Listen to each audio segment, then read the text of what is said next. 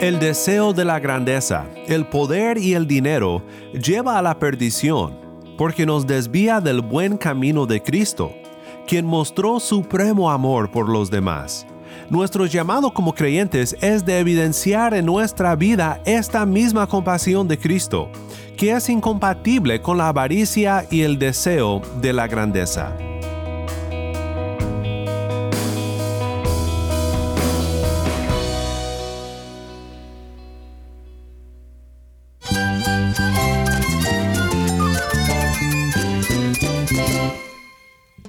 Cristo es todo para mí. Mi Salvador, mi amigo, mi guía. Cristo es mi verdad. Es nuestra guía, nuestro faro. Cristo es el Señor y Salvador. Nuestro protector, nuestro amparo, nuestra fortaleza. Es Jesús, el único que te lleva a Dios, el único camino, la verdad y la vida. No hay más ningún camino, es Jesús. Estás escuchando a El Faro de Redención, Cristo desde toda la Biblia para toda Cuba y para todo el mundo. Hola, soy el pastor Daniel Warren. Gracias por acompañarme aquí en El Faro. Hoy concluimos nuestra serie de dos semanas, Remedios Preciosos contra las Artimañas de Satanás. Espero que hayas disfrutado de nuestro tiempo en esta serie basada en el pequeño libro del puritano Thomas Brooks, su libro sobre los remedios preciosos de la palabra para enfrentar las tentaciones del diablo. Hoy veremos una última artimaña para concluir la serie, y creo que veremos a Cristo en gran manera. Estaremos en varios pasajes, pero busca Filipenses 2 como nuestro pasaje principal, y quédate conmigo para ver a Cristo en su palabra. El faro de redención comienza con vocal Monte de Sión, esto es bendecidos para bendecir. Bendecido para bendecir, una forma de vivir.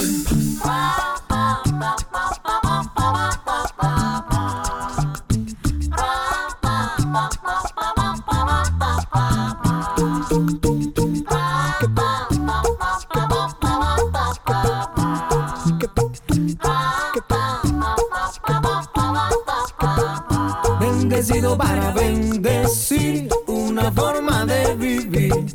Que lo sepa todo el mundo, que en Cristo hay amor profundo. Bendecido para bendecir, una forma de vivir. Que lo sepa todo el mundo, que en Cristo hay amor profundo. No hay riqueza material que iguale la bendición del que tiene la gran dicha de conocer al Señor. Busca a Cristo y en su amor encontrarás el perdón. Sin Él es nada la vida, solo en Él hay salvación. Bendecido para bendecir, una forma de vivir. Que lo sepa todo el mundo, que en Cristo hay amor profundo. Bendecido para bendecir, una forma de vivir. Que lo sepa todo el mundo, Bendecido para bendecir. Bendecido para bendecir. Oye mi hermano, qué bueno es poder cantar bendecido. Pero más bonito es darle la mano a tu amigo. Oye, bendecido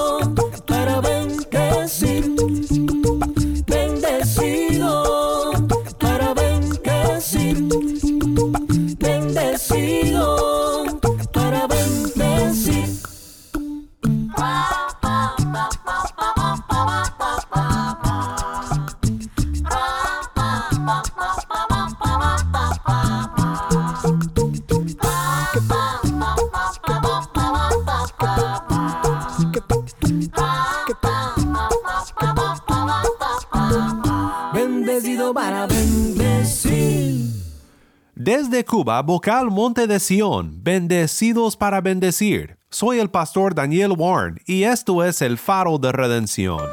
Cristo desde toda la Biblia, para toda Cuba y para todo el mundo.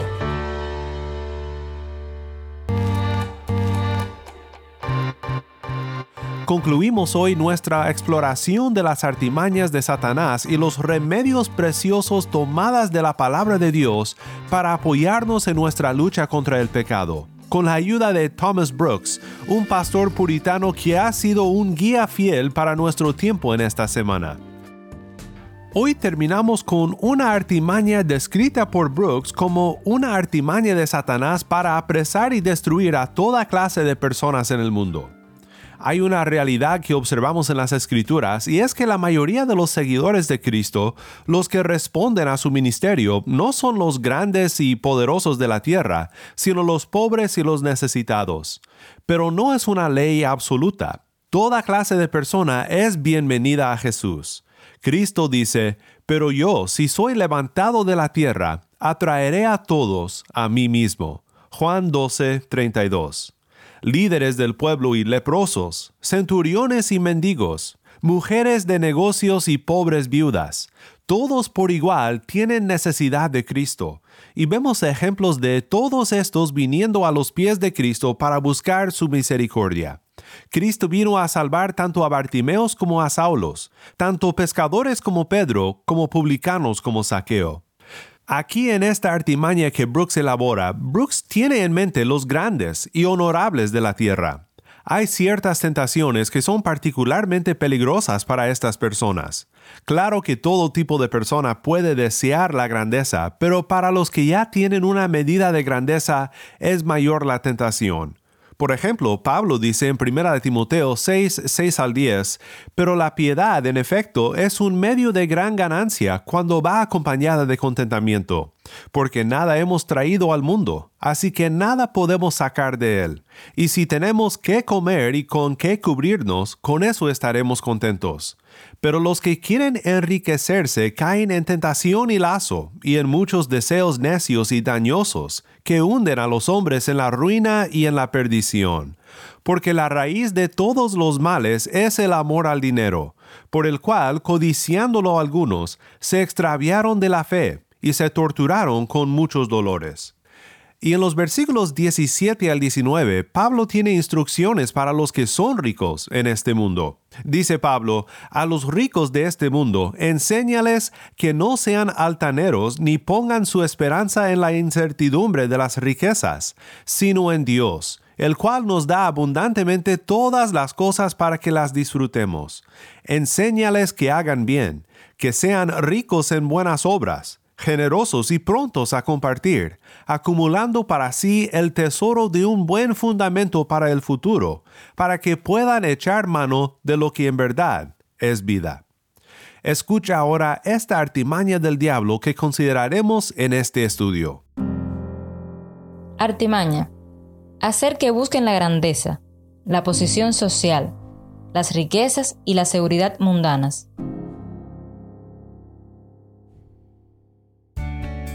Platicamos en estas dos semanas con muchos hermanos en Cristo en Cuba quienes nos han compartido sus reflexiones sobre el tema de la tentación y las artimañas de Satanás en atraernos al pecado. Nos acompaña ahora nuestra hermana Yuni desde La Habana para compartir sobre la tentación a la grandeza, la posición social, las riquezas y la seguridad mundana.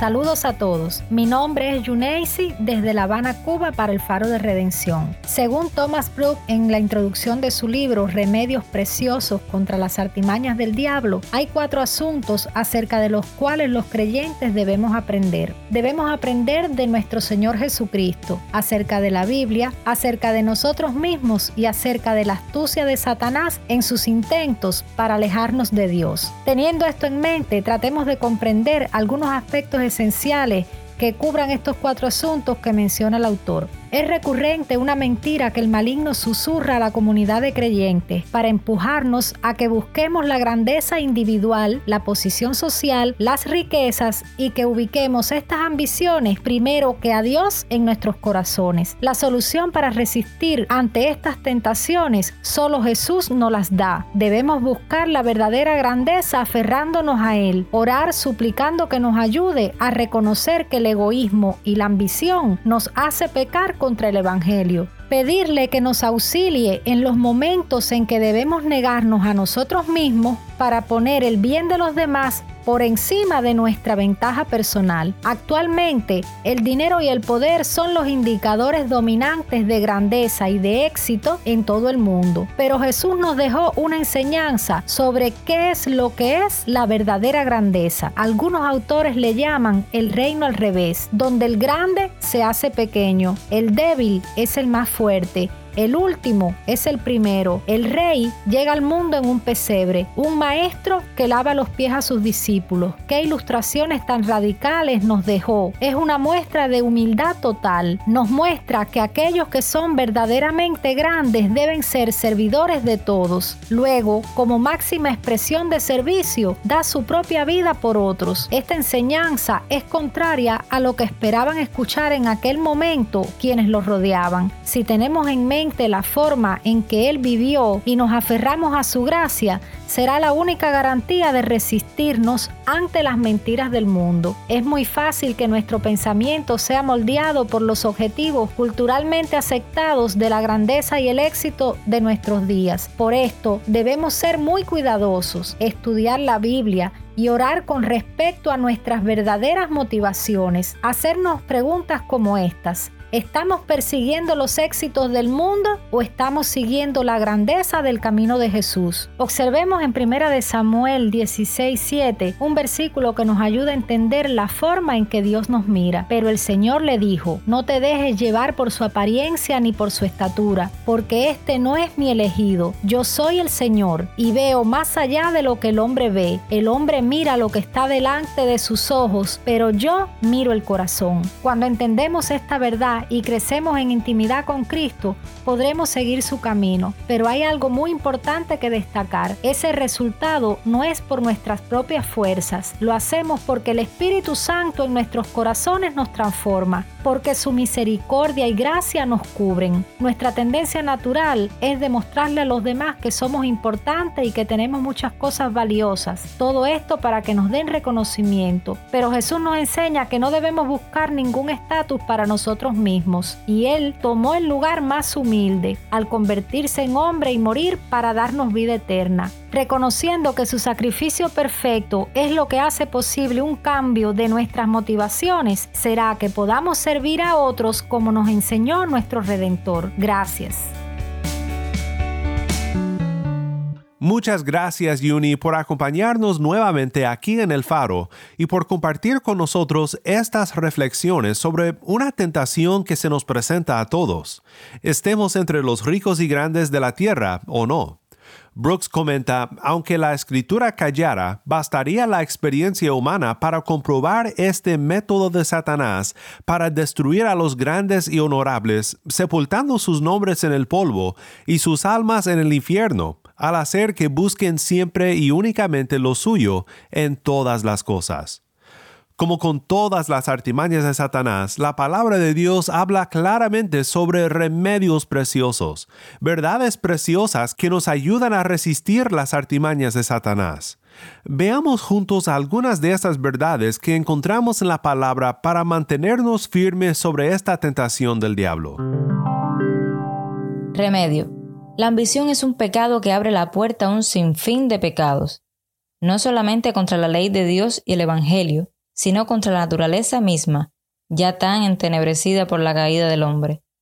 Dice Thomas Brooks, la ambición hizo que los fariseos se opusieran a Cristo, que Judas lo traicionara y Pilato lo condenara, hizo que Giesi mintiera, que Balaam maldijera, y que Saúl y Absalón planearan la ruina de David, hizo que Faraón y Amán buscaran la manera de destruir a los judíos que Dios pensaba salvar con su mano todopoderosa. Hace que se usen balanzas y pesas falsas, y que se practique la opresión, porque vendieron por dinero al justo y al pobre por un par de zapatos. Amos 2.6 no conozco otro pecado que fomente más el pecado que la ambición, para la eterna condenación del que lo practica. Hay un pasaje en la palabra que siempre me viene a la mente cuando pienso en cómo el amor al dinero resulta en pecado y condenación, y es Santiago 5. en donde vemos el fin de los que toman ventaja de los pobres, y por su injusticia a los obreros incurren la justicia de Dios, su justa venganza a favor de los que son tratados injustamente. Estoy pensando en Santiago 5, 1 al 6. Oigan ahora, ricos, lloren y aúllen por las miserias que vienen sobre ustedes. Sus riquezas se han podrido y sus ropas están comidas de polilla. Su oro y su plata se han oxidado. Su herrumbre será un testigo contra ustedes y consumirá su carne como fuego. Es en los últimos días que han acumulado tesoros. Miren, el jornal de los obreros que ha cegado sus campos y que ha sido retenido por ustedes, clama contra ustedes. El clamor de los segadores ha llegado a los oídos del Señor de los ejércitos. Han vivido lujosamente sobre la tierra y han llevado una vida de placer desenfrenado. Han engordado sus corazones en el día de la matanza. Han condenado y dado muerte al justo. Él no les hace resistencia.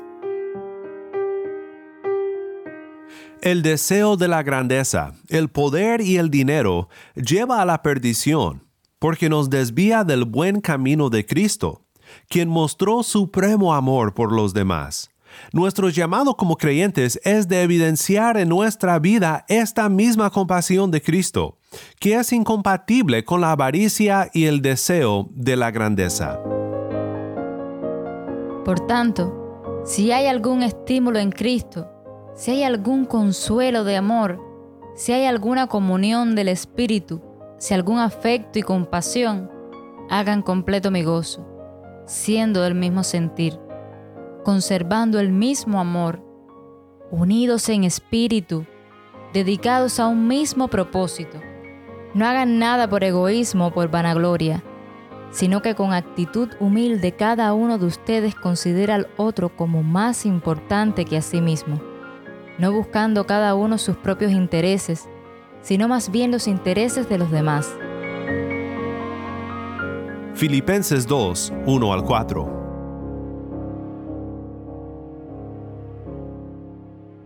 Pues hay otro remedio más que debemos de considerar ahora. Remedio.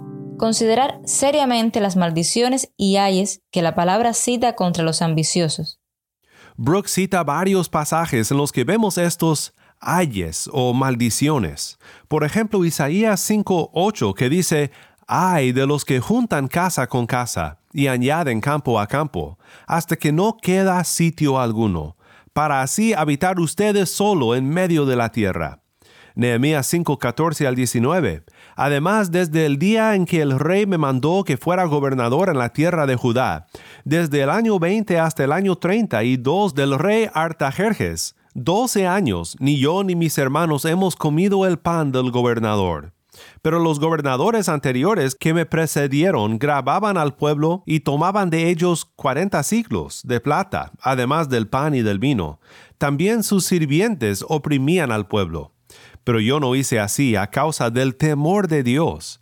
También yo me dediqué a la obra en esta muralla y no compramos ningún terreno, y todos mis siervos estaban reunidos allí para la obra había a mi mesa 150 judíos y oficiales, sin contar los que vinieron a nosotros de las naciones que nos rodeaban. Lo que se preparaba para cada día era un buey y seis ovejas escogidas. También eran preparadas aves para mí. Cada diez días se proveía en abundancia toda clase de vino. Y con todo esto no reclamé el pan del gobernador, porque la servidumbre era pesada sobre este pueblo.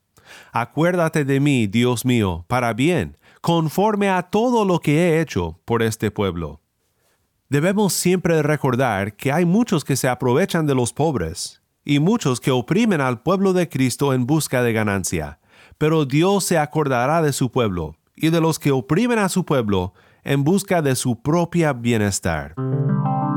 Remedio.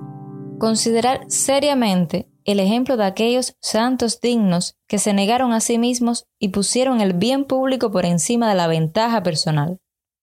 De los ejemplos que Brooks nos comparte, quiero que veas conmigo dos ejemplos de personas que pusieron el bien público por encima de la ventaja personal. El primer ejemplo es el de Moisés. Leemos en Deuteronomio 9, 13 al 14 de un momento cuando Dios estaba ya listo para traer el juicio sobre el pueblo. Expresó su voluntad en hacerlo a Moisés, pero Moisés valientemente se interpuso para rescatar al pueblo.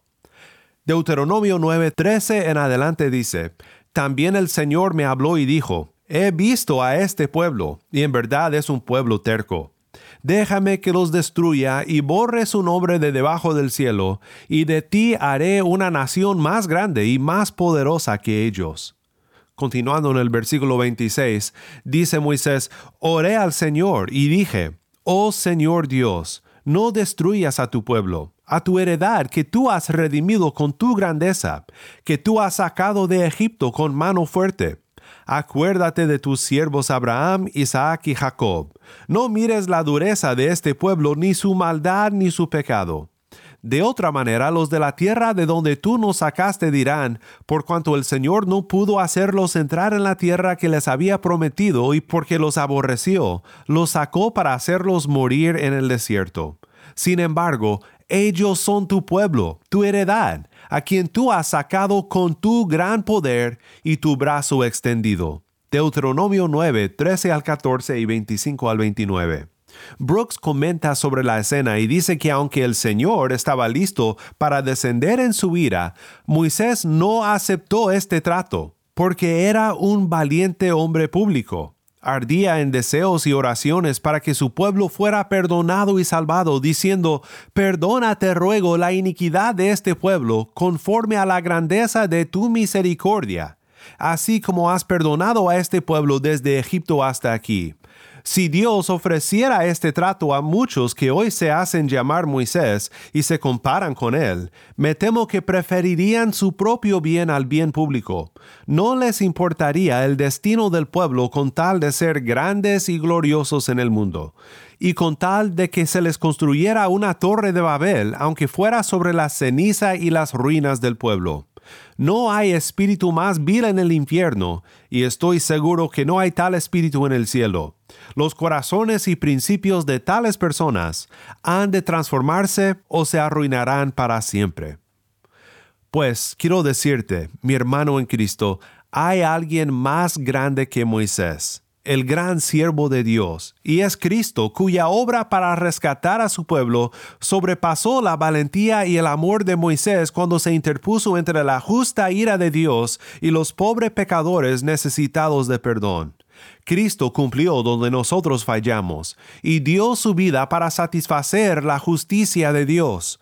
Por su obra de humildad y sacrificio somos redimidos. Haya pues en ustedes esta actitud que hubo también en Cristo Jesús, el cual, aunque existía en forma de Dios, no consideró el ser igual a Dios como algo a que aferrarse, sino que se despojó a sí mismo, tomando forma de siervo, haciéndose semejante a los hombres, y hallándose en forma de hombre, se humilló él mismo, haciéndose obediente hasta la muerte y muerte de cruz por lo cual Dios también lo exaltó hasta lo sumo y le confirió el nombre que es sobre todo nombre, para que al nombre de Jesús se doble toda rodilla de los que están en el cielo y en la tierra y debajo de la tierra, y toda lengua confiese que Jesucristo es Señor, para gloria de Dios Padre. Brooks concluye, Cristo tenía espíritu público, se entregó a sí mismo por el bien público. Nunca dejes de meditar en estos ejemplos preciosos y dulces hasta que tu alma se avive para actuar por el bien público, más que por la ventaja personal.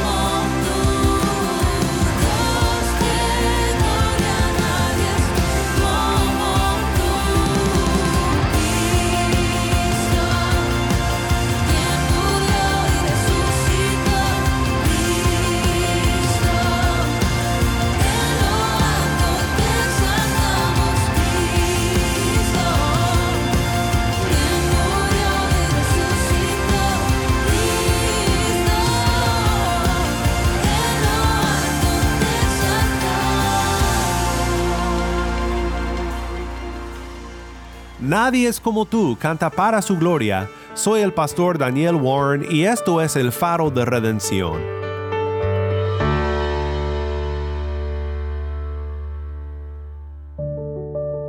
Qué bendición es pensar en Cristo, quien no consideró semejanza a Dios mismo como algo de lo cual aferrarse, sino que se dio a sí mismo para redimirnos.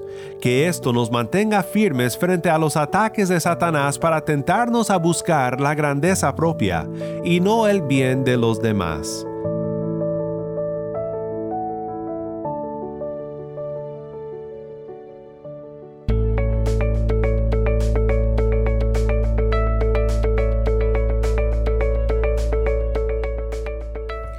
El Faro de Redención es un ministerio de Haven Ministries.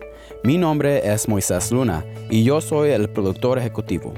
Desde Cuba, Yamil Domínguez es nuestro productor para contenido cubano y Taimí Zamora es nuestra lectora. A cargo de nuestras redes sociales, Mariana Warren. Damos gracias a todos los que apoyan a este ministerio con sus oraciones.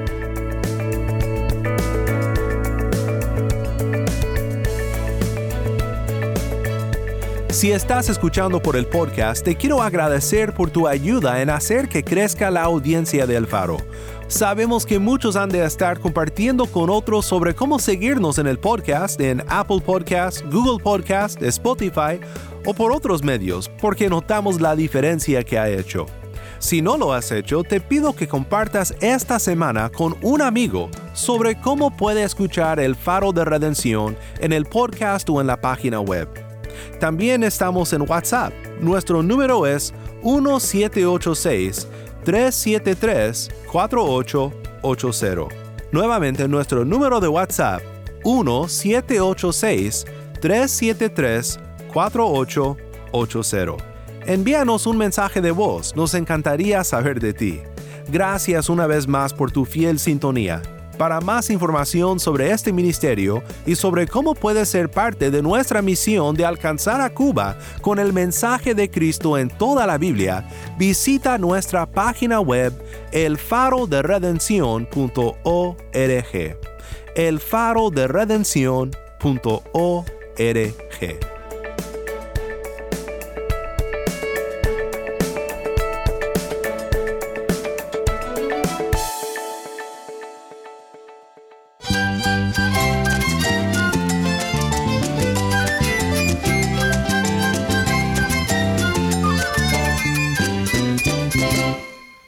pastor Daniel Warren. Te invito a que me acompañes la próxima semana para seguir viendo a Cristo en toda su palabra.